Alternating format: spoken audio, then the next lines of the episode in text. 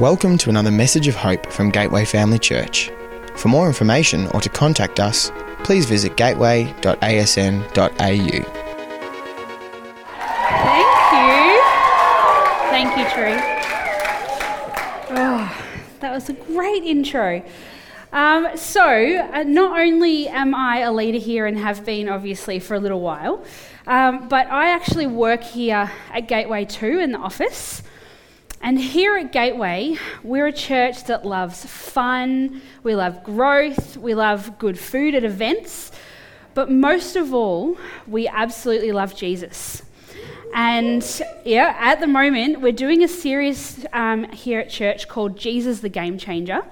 And uh, you're more than welcome to come on a Sunday if you don't already, um, 9 and 11 in here um, every Sunday to join the series. Um, but basically, um, if, if you want to do that, chat to one of the leaders. For tonight, I'm going to be talking to you about Jesus. And I want to do that through telling you a few stories um, about some things that have gone on in my world. Uh, and then I'm going to do an illustration at the end. Is that all right?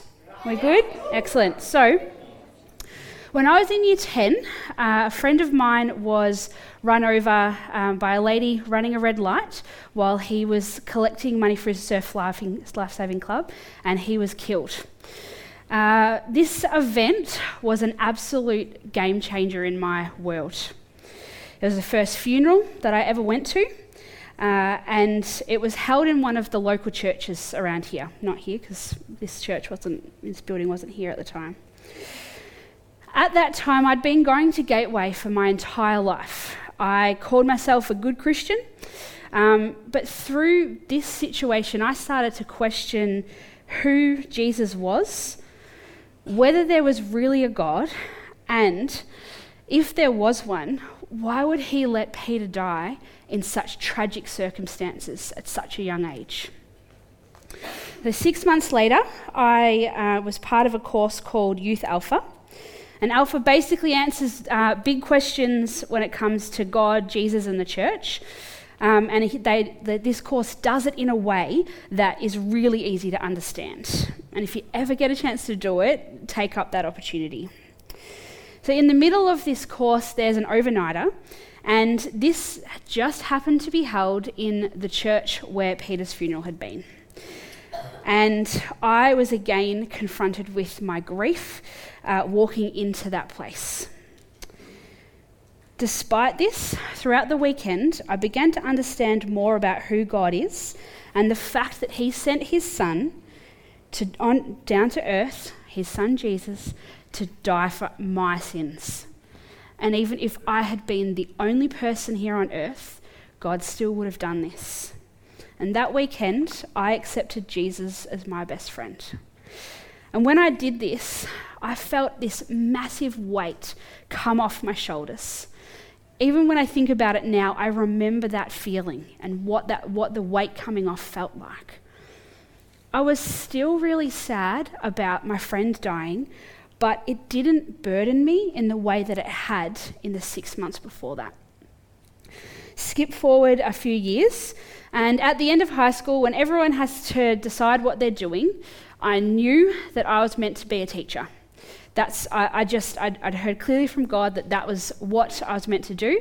So when it came to choosing um, uni courses and everything like that, it was simple. I picked courses quite easily uh, and um, got to the, the end of you know, getting your score, and I got the exact score that I needed to get into the Bachelor of Early Childhood Education that I had applied for, my top pick. So, as I went through my degree, I thought, God's called me to this. This is going to be a breeze. I meant, I meant to do this, but it wasn't. I failed a subject in first year, I failed a placement in second year. I had so many crappy family situations going on, like, I, it'd be a whole nother uh, talk. Uh, and um, I got to the, the end of my course though, and again, I thought, I'm going to get a job. I'm, I'm meant to be a teacher. It's going to be easy. But it wasn't. I applied for 80 different positions and got two interviews and didn't get a job. And I was like, what on earth is going on? I was really devastated by this.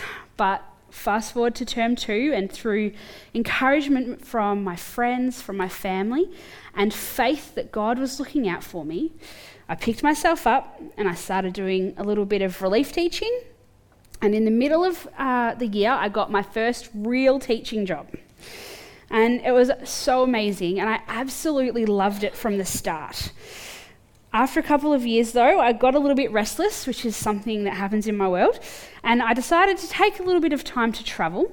Um, but I only ended up traveling for a few months because of the family situations I was talking about earlier. They absolutely blew up, so I had to come home early. But I walked straight into a teaching job again, easily. Now, I loved being a primary teacher, and some of you know, know how much.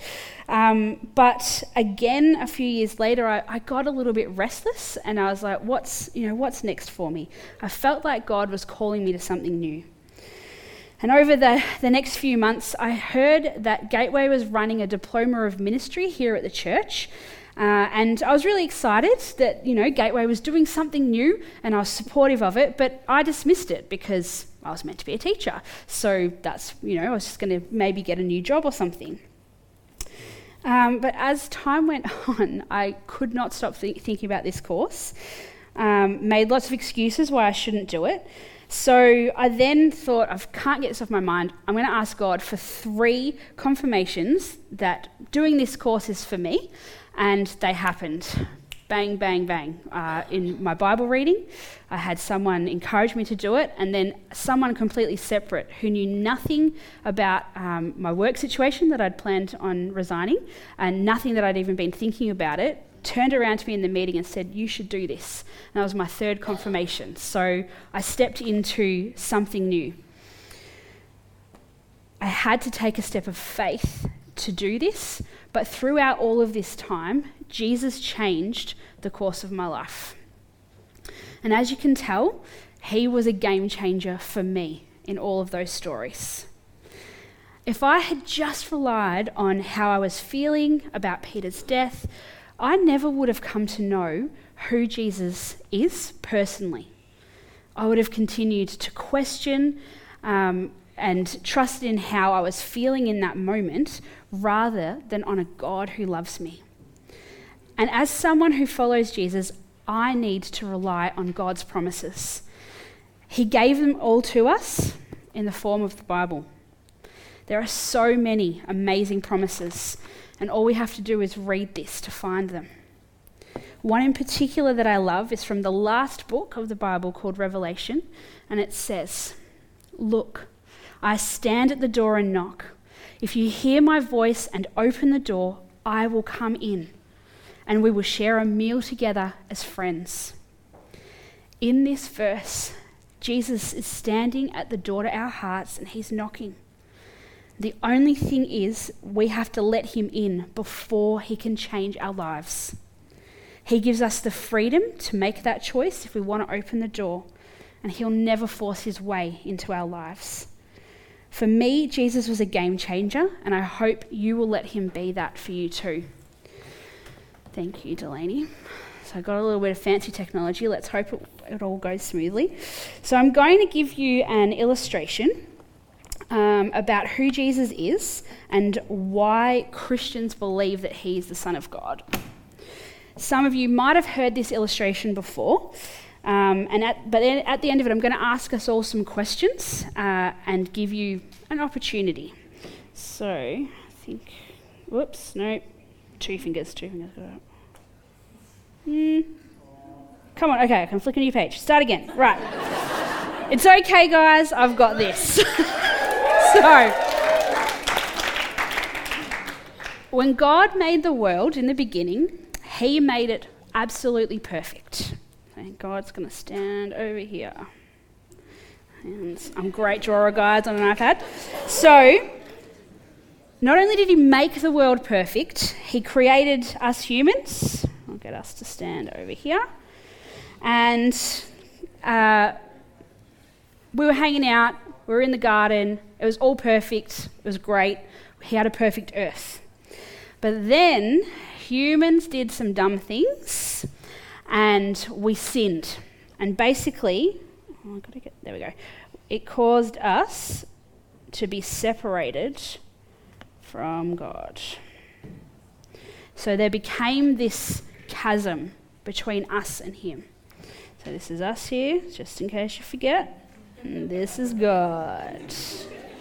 I can do this. All right. So, the dumb things that we did, the sin that happened in our lives, um, or in the, the first original humans' lives, caused um, us to, there was potential for death at that point. And over many, many, over many, many years, humans tried to get across to God. Tried so many different things. They were really good people, but that fell short. They tried religion, but that fell short.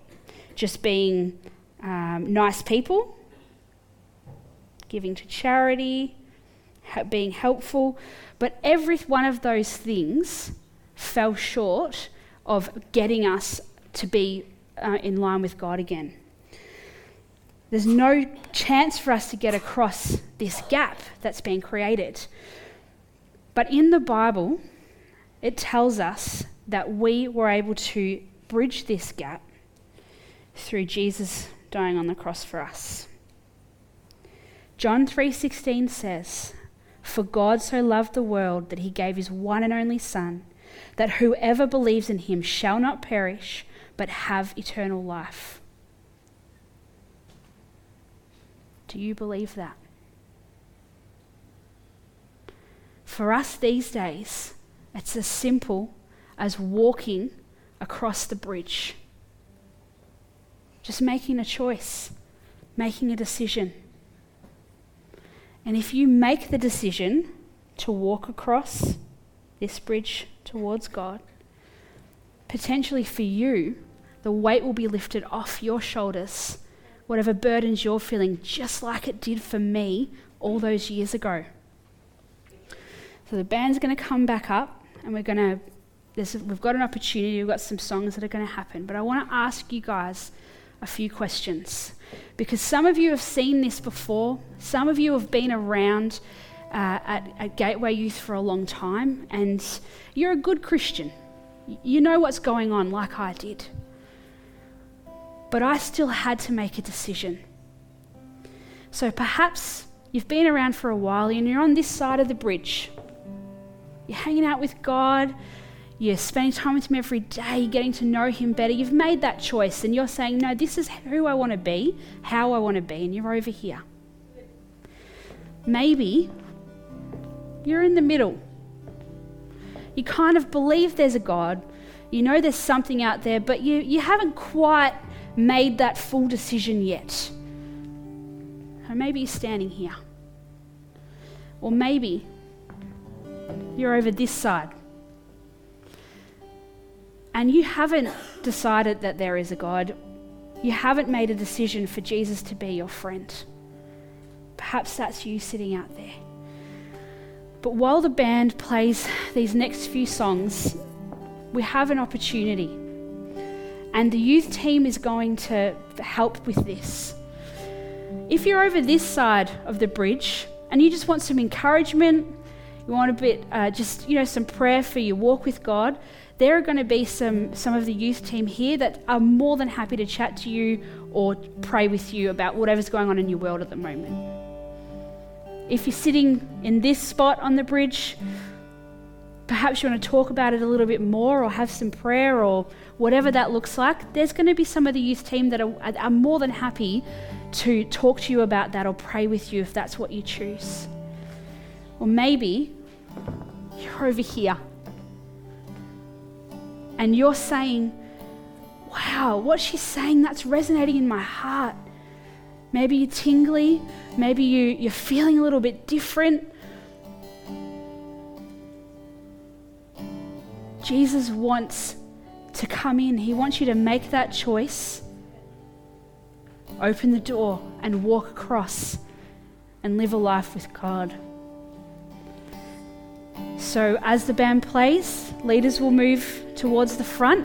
And if that's you, take that opportunity.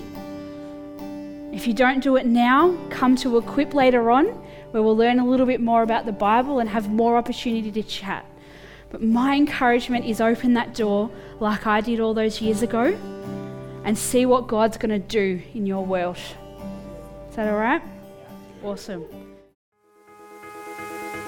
Thanks for listening to this message from Gateway Family Church. We hope you join us again for another great message next week. For more information or to contact us, head to gateway.asn.au.